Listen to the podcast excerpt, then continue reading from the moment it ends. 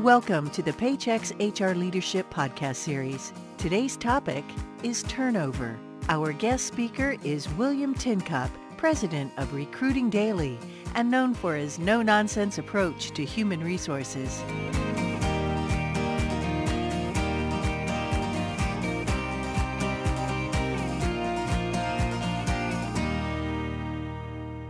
Thanks for joining us, William. Absolutely. Happy to be here.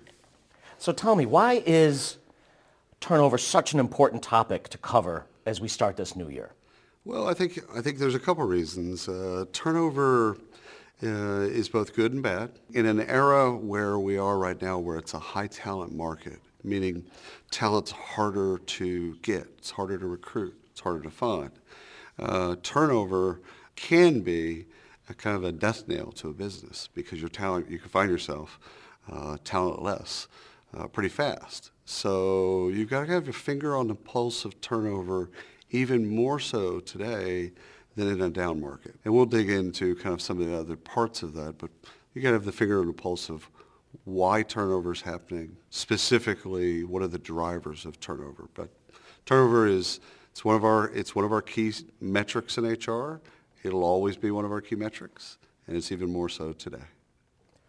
Are people measuring the costs of turnover, and is it a little more complex than we would initially assume? Oh, absolutely, Rob. You've got kind of the hard cost uh, of some sorts of you had to find that talent. So imagine, imagine a world where people are at a desk, right? Well, at that person, before they were at that desk, you had to find that talent. You had to market to that talent. You had to recruit, interview, um, and then once you gave them an offer letter, they accepted, um, then you had to onboard them. And you on some level or another, you had to train them, right? So all of that is cost. Then it's the opportunity cost once they're gone of that job not being done whilst they're not there. So there's all kinds of, that's just, that's just table stakes.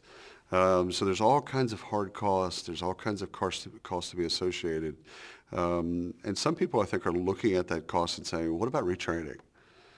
you know, maybe we made a bad hire in sales, let's say, um, and Jan or Bob's not great in sales.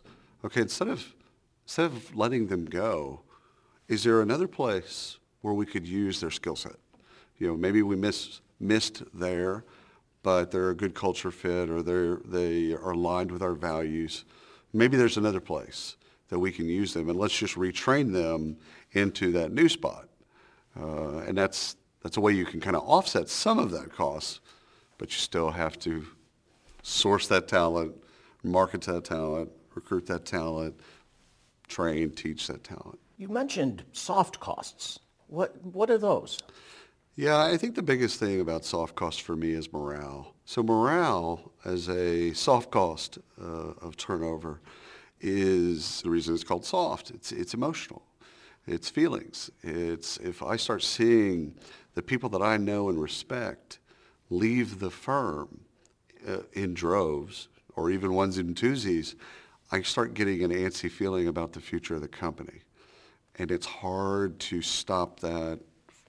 Once it starts snowballing, it's really hard to stop that uh, morale uh, from going down the drain. So that's a great, uh, a, a clear description of when turnover can be bad. Right. Are there times where turnover can be good? Oh, absolutely. Uh, it's a great question, Rob. Like we've all worked with um, bad bosses or, or even bad employees, you know, uh, peers. When they leave, either voluntary or involuntary, when they leave, there's a little bit of a celebration because that person now they're gone and we don't have to deal with that poison anymore. I think there is a celebration. It might not be a public celebration, cake, champagne, stuff like that, but there is a celebration of the soul. It's like that person's gone. Like you've tried training, you've tried retraining, you've tried to put them in different positions, and they're just, you know, some people show well in the interview. Let's just call it what it is. Some people talk well. Some people show well. Some people kind of show up and they're there and you're like, oh my gosh, this is amazing. Uh, this, how can we live without this person?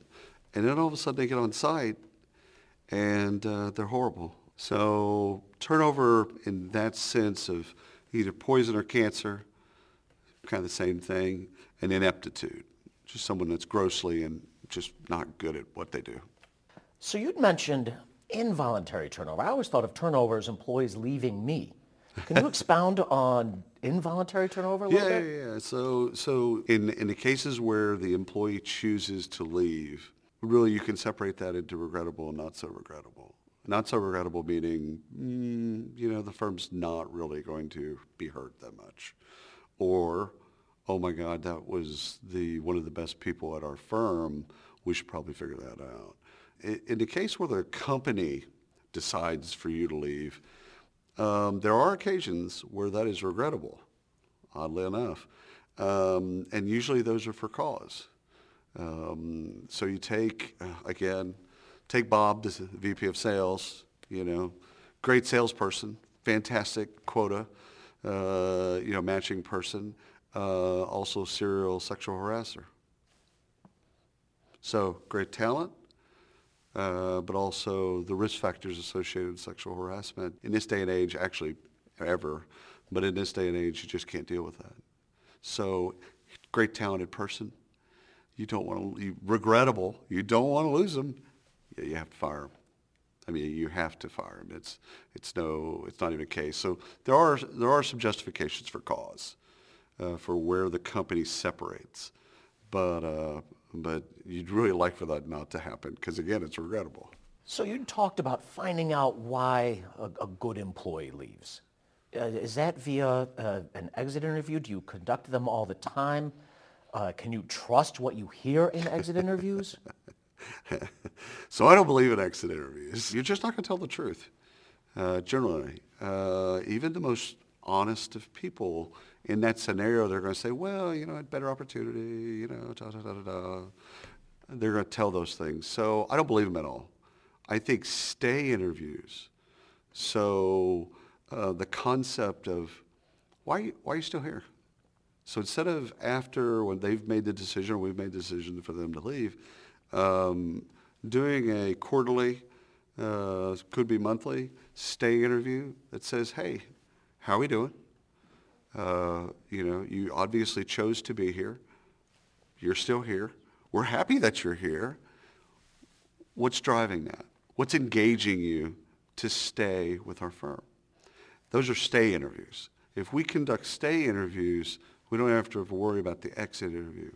Whose responsibility is that? I mean, I've, I've found that turnover can be a bit of a taboo topic with HR. Yes, it's, uh, it's the single most important. If HR were to boil down to one thing, and, and we know that it's not, it's a tapestry of thousands of things, but if it were to boil down to one thing, it would be the retention of top talent. That's it. It comes down to, do you have the ability, does your firm have the ability to retain top talent? Yes, no. So whose responsibility? Great, great question. Uh, board, executive team, all of HR, and uh, to some degree, subordinates. So it's everyone's responsibility to make sure that that talent stays there. And uh, it's something that every board meeting should be talking about. You know, are we keeping our top talent?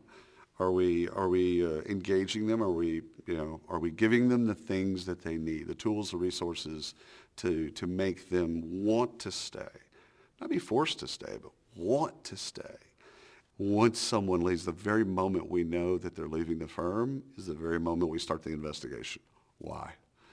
And again, talking to the top talent and saying, hey, why'd you leave? you know, uh, you can you can get you can get some. Maybe you can glean a thing or two from that. But I think it's it's going to be stuff that they're not telling you. You touched on a lot of things that can keep an employee engaged or or lead to turnover, or lead to a, a, a voluntary departure. What would you say the three things are that, that HR departments are overlooking in terms of trying to keep that top talent, keep them engaged, and, and keep them with the company? The thing is, is that it's career path, you know, is one of the first things that I'd start with is I'd like to know what I'm going to do next. But that's a routine question for people under 30. and even people older than that with options. So that is uh, a bit of career planning, career pathing, uh, succession planning, training and development. It's a, it's a lot of things. But basically what it is at its core is I've thought about you and I've thought about what you'll want to do next and I've already thought about that path. And that goes all the way to recruiting. And recruiters aren't great at having career pathing discussions with candidates. But we have to have identified what they're going to do next and be able to communicate that, which means that HR has to communicate more with recruiting. And recruiting needs to communicate more with HR on what's working and what's not working in a career pathing discussions. Second, I think it's a, it's a game of personalization.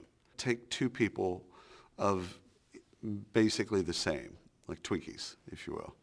Uh, and you, you're down to these two candidates, and you love both of them. Underneath each of those people is something completely different. And it's getting to the heart of that, what drives them. I mean, some of, some of it could be very simple. It's like, hey, listen, how are you driven? Like asking the questions uh, and finding out, okay, career path, we've answered that. Check. Um, what drives you? What motivates you? There's no perfect answer because it's a fingerprint. It's yours. Yours is going to be different than mine. Mine's going to be different than yours, right? Skills development is one of the most important things you can talk to a candidate about is, you know, you, here's, here's how we see your skills. So you've learned these things and you're at this level. Okay, so it's kind of finite. There's a box of knowledge.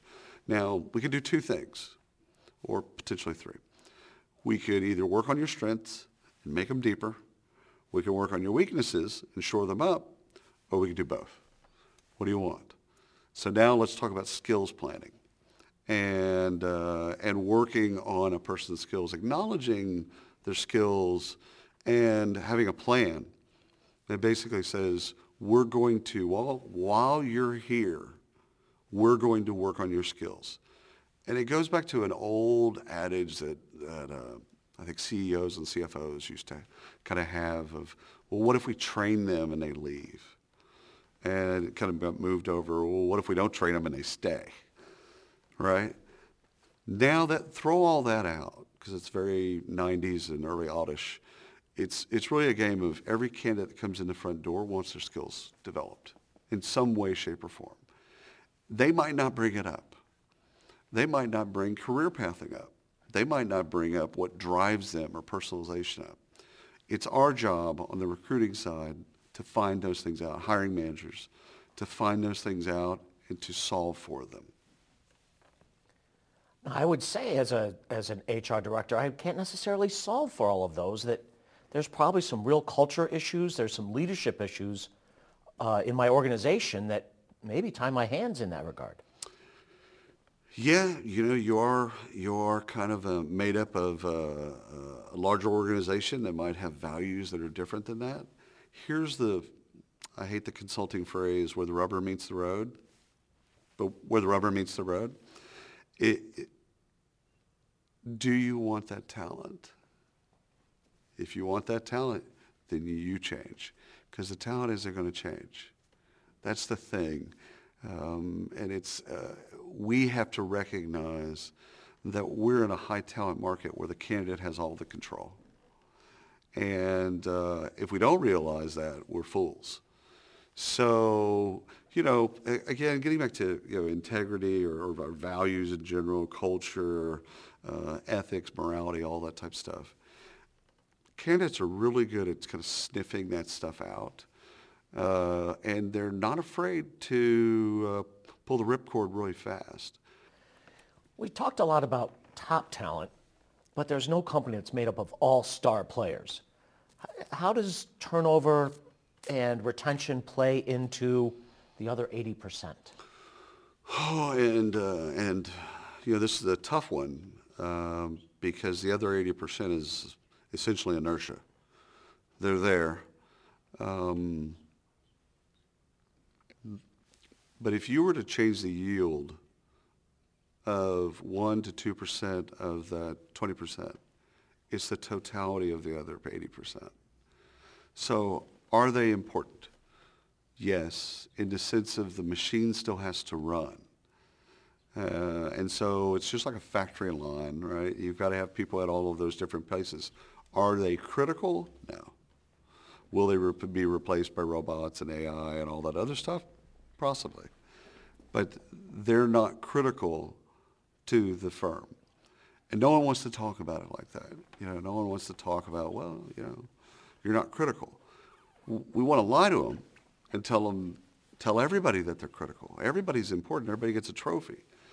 Uh, but the truth is that the other 80%, um, and this is not a, this is not a popular topic, but the other 80% doesn't matter.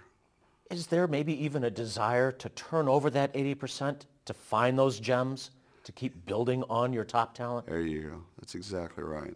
But it really kind of gets down to, in that 80% of talent, as you turn those folks over, you could find some, some gems. And you should you should find some gems in there. Keeping people just to keep people, you know, it's inertia. I mean, you want to always believe in the potential of people. I mean, I, I think that's just kind of human nature. We want to believe that people can get better. Uh, the, the not so pleasant truth is everyone's got a ceiling. And some ceilings are shorter than others.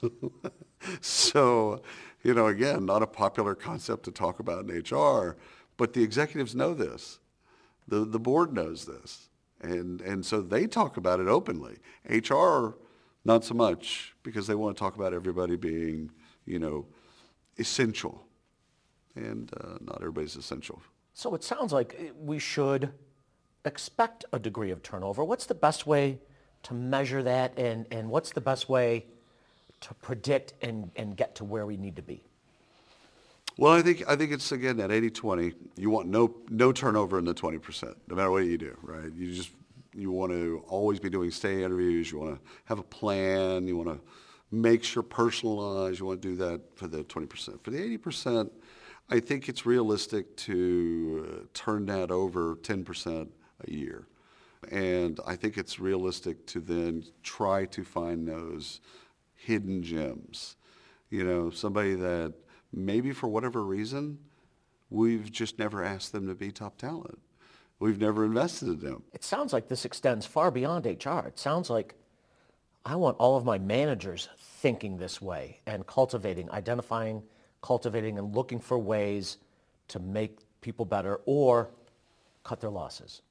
Yep, you have two types of managers. Managers that, that uh, build a team or have a team and they want to keep them there. Like they've got almost the perfect setup. Everybody on their team knows their role, and everybody does a you know, decent enough job, and they get a lot of credit. Money's good. Like life's easy. Uh, kids are in private school, SUVs. You know, just like everything's cool, and they don't want those people to go anywhere. Those are bad managers. Good managers are the ones that have the exact same setup, and then do whatever it takes to train, uh, inspire, educate, etc the people on their team to go and do other things, both within the firm and outside of the firm. Those are great managers. The greatest managers are the ones that you can see attrition. You, you want to see attrition in a good way because the people are getting promoted. They're getting out and doing new things and uh, becoming better at what they do. Those are great managers. So it's counterintuitive in the sense that, well, wait a minute, if people are turning over, that, that's, that's probably a bad thing. Well, dig into it a little bit further. Are they turning over and going on and doing great things? I love the emails that I have from former employees where they've started their new, new company or they've gotten promoted at work or whatever. Like, I love those emails because it's like, they did it. I, I didn't do it. They did it. But I had a little bitty piece. I had a little bitty piece of it. And uh, that, I'm proud of that. And I think that, that those are the managers, those good managers that take pride in developing talent. And the bad managers are the ones that just want to suppress. They want it status quo. They want everybody to stay where they're at. No, no change. Nothing, nothing happens like that because they've, they've already got a setup. They know their setup. They don't want the setup to change. And they don't want, they, they don't really care tough, tough words. They don't really care about their talent that works with them. So let's change gears a little bit here. Sure. You'd mentioned um, AI uh, earlier. Is there a relationship between AI and turnover? Yeah, I, be- I believe that we're at the beginning of this. So AI, artificial intelligence, didn't uh, you know, it doesn't pop out of the womb intelligent. In fact, it pops out of the womb dumb. Uh, and so it has to be taught. And so there you've got a lot of discussions right now around are we teaching AI our biases? It's basically just an extension of our bias artificially. But I believe, okay, so where I think that, that this will be helpful is in the predictive part of, the, of AI, in understanding like, like a simple thing like LinkedIn recommendations. Okay, so you're looking at flight risk, right? If someone starts ramping up LinkedIn recommendations, they're going, they're leaving your firm. That's just, that's just is what it is. No one happy in a job, doing their work, you know, doing the bid, goes out and get LinkedIn recommendations. Doesn't happen. They only do them when they know they're leaving. So uh, there's a way to predict that. That's called flight risk. So I think AI, uh, again, in the 80% and 20%, I think AI is going to play a role of understanding both maybe that potentiality of the 80% and understanding kind of you have a C plus player here. You should, you know, uh, train, develop, you know, invest in, and also in the predictability about your top talent potentially leaving or potentially wanting to do something different. And again, that gets back with some of those stay interviews and a lot of the engagement work that's being done right now, the pulse surveys and things like that. They're going to take data points from a lot of different things.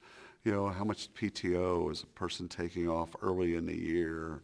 You know, like things like all kinds of data points coming together to say, here's what makes flight. And, and here's why you pay attention to flight. And you can, you can imagine that each of us will have like a flight risk number next to our, you know, our, our, port, our uh, profile. That's just going to take time. It's going to take time because, again, we're at the very, very early stages of AI. And the, as it learns and as it pulls in more data, internal and external, we're going to learn more about how it gets smarter and predicting something as simple as a flight. Almost sounds like a credit score.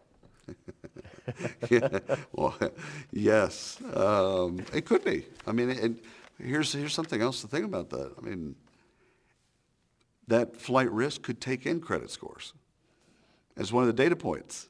Are you not making your payments? Something going wrong? You know, it could actually you know be tethered to all the uh, the the, uh, the legal databases. Have you filed for divorce? You know, it could be filed, it could be tied to uh, all the, you know, where they hold all the death certificates. Did your father or mother just pass away? Like imagine it understanding the life moments. Did you just have a baby? Did you just, did your kids just go to high school or go to college? Did somebody in your family just die?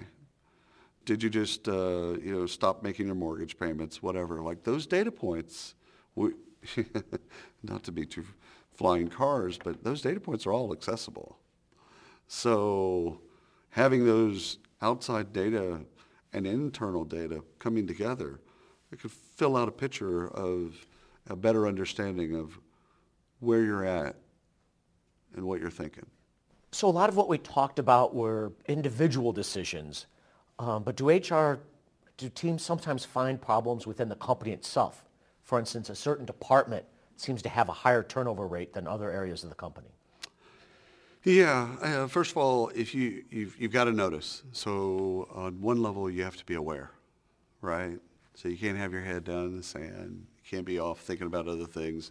If you're seeing and you're aware and you're seeing that now again, are they going on and doing great things, or are they leaving the firm in droves because of something else? So the investigation, you got to get in there. You got to find out what are the roots, what are the drivers, why why is this happening? Because it's happening for a reason. People don't just leave just, just to leave.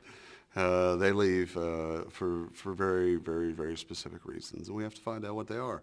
And if we start to see that this is a bad manager, that the real reason that people are leaving is that uh, a gal or a guy is just suppressing talent because they want their talent to stay still, and those people are leaving because that, that person is just suppressing them, well, then we got to get rid of that person. And it's our job to scream if we have to. When we find those things out, if, if uh, for instance, uh, we find out a department's just grossly underpaid, and uh, it's pretty easy to figure uh, pay out these days uh, and salary out these days. So we know where we're, where we're overpaying potentially and underpaying. When we're underpaying, and those are drivers of exits, we've got to fix the problem. So again, HR can be both aggressive and passive simultaneously. I think that being aggressive in interviews and finding out what are the drivers, I think it's a must-have.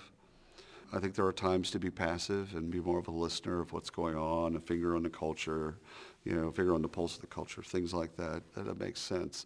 But if we find out that a department is being grossly underpaid, it is our duty to work with the rest of the executives and the board to understand how that problem happened, because it was probably a pay compression issue uh, that happened over time, and uh, fix it.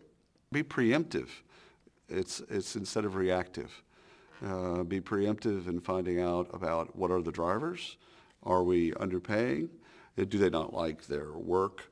you know, setup? Do they not like their job? Do they like the responsibilities? Could we carve these out in different ways? uh, do different things with the talent.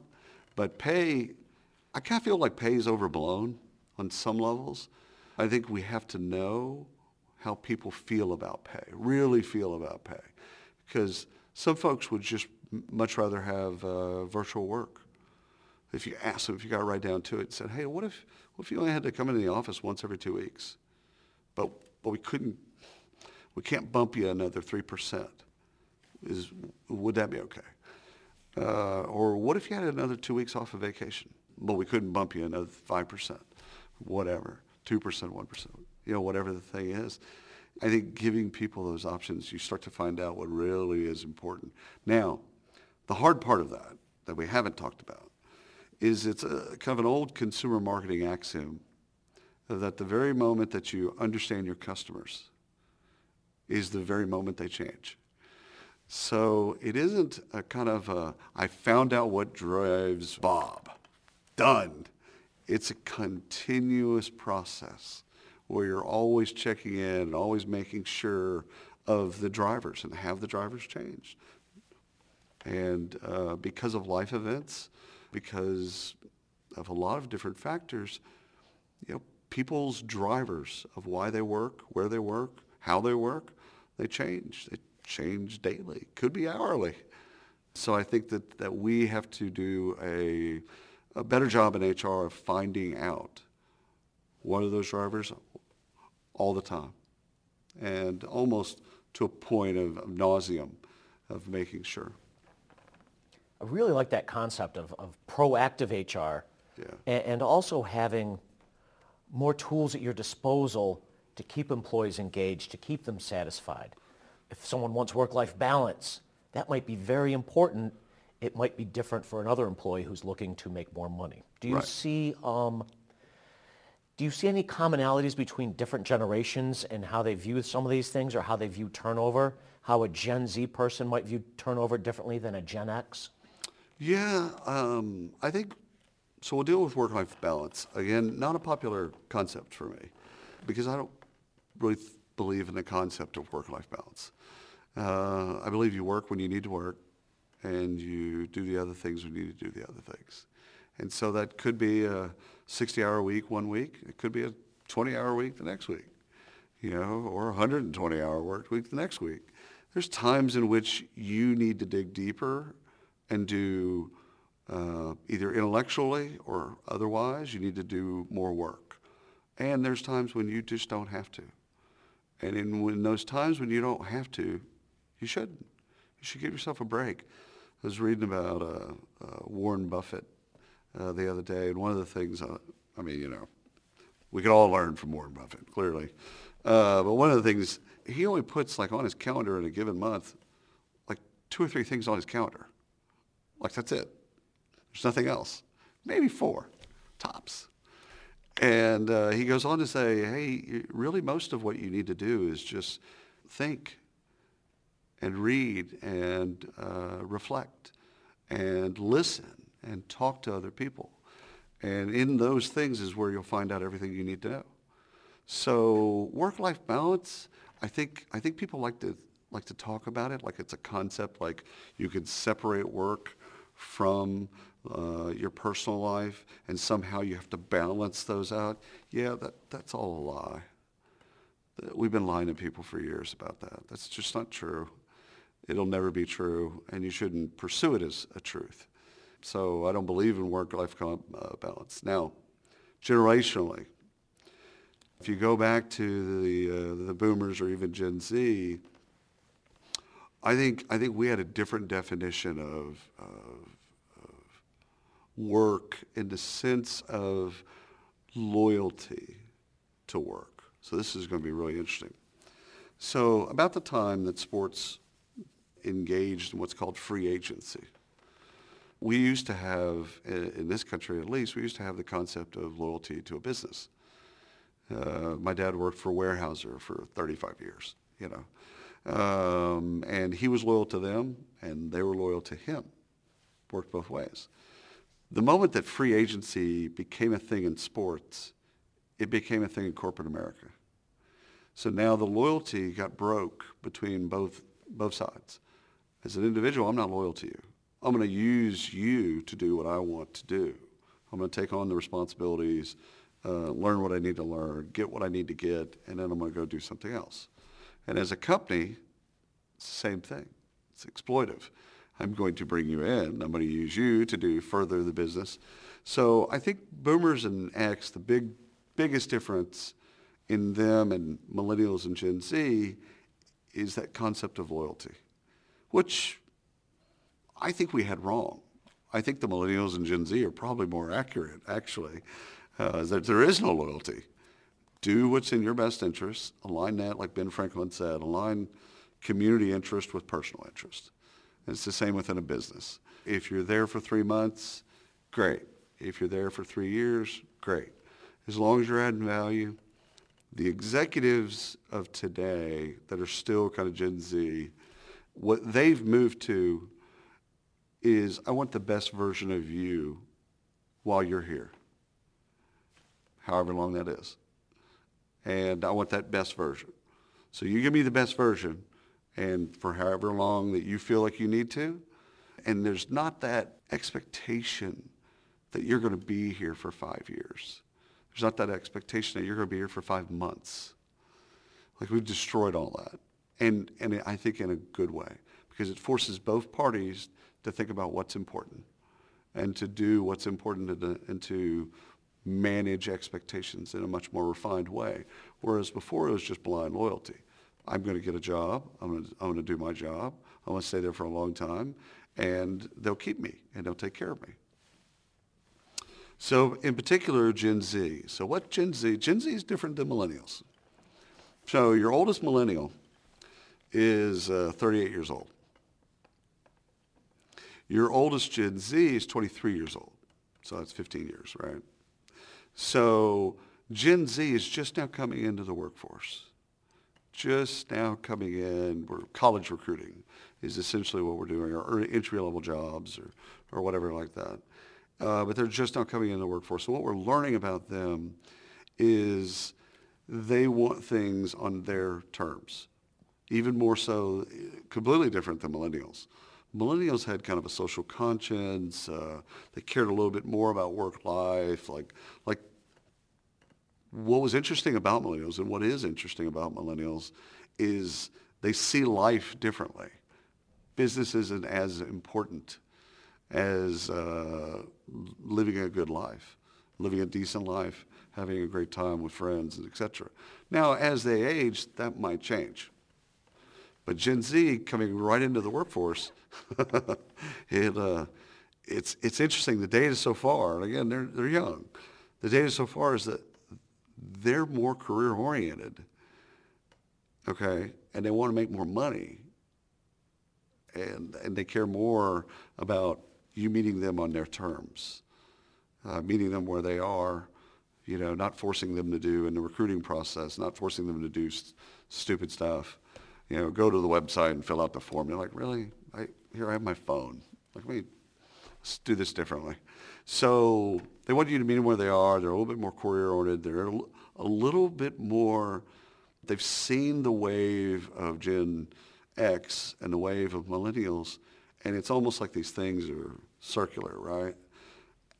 They're a little bit more engaged with money and a little bit more materialistic.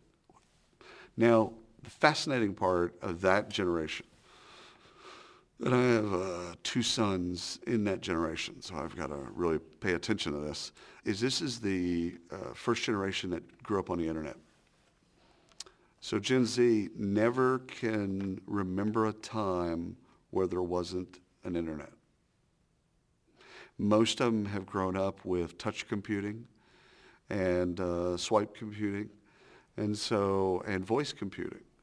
So most of them have grown up with, you know, Siri, you know, what's the temperature outside? You know, Alexa, what's the what's the pollen count, you know, tomorrow afternoon? You know, that my my sons talk to Siri and Alexa more than they talk to us, uh, their parents. So uh, I don't know if it's good or bad, but but so they they're growing up differently, and that's going to come to the workforce. So so coming to a job near you is voice computing, right? And uh, you handing them a laptop. Like my, my, my boys, especially my, nine-year-old, is fascinated by my desktop. Like fascinated. Like a big keyboard and a mouse, three monitors, you know, typical setup for, you know, guy my age. Fascinated. Like every time he wants to do homework, he wants to go back to my office and do homework back there. And I'm always kind of curious, like, what are you, what are you doing in my office? I'll figure it out.